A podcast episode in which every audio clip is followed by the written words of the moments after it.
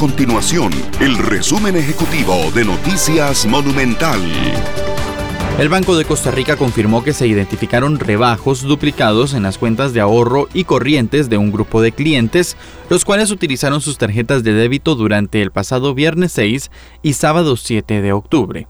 Sin embargo, la entidad financiera indicó que este lunes se confirmaron los reintegros de los dineros rebajados a los clientes. La Dirección Regional Chorotega del Servicio Nacional de Salud Animal SENASA procedió al cierre de un establecimiento comercial en Iberia, Guanacaste, debido al incumplimiento de varios requisitos sanitarios, por lo que las autoridades decomisaron y destruyeron más de 5 toneladas de carne.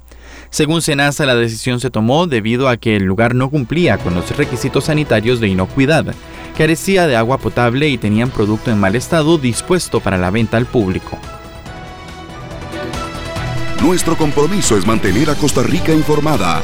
Esto fue el resumen ejecutivo de Noticias Monumental.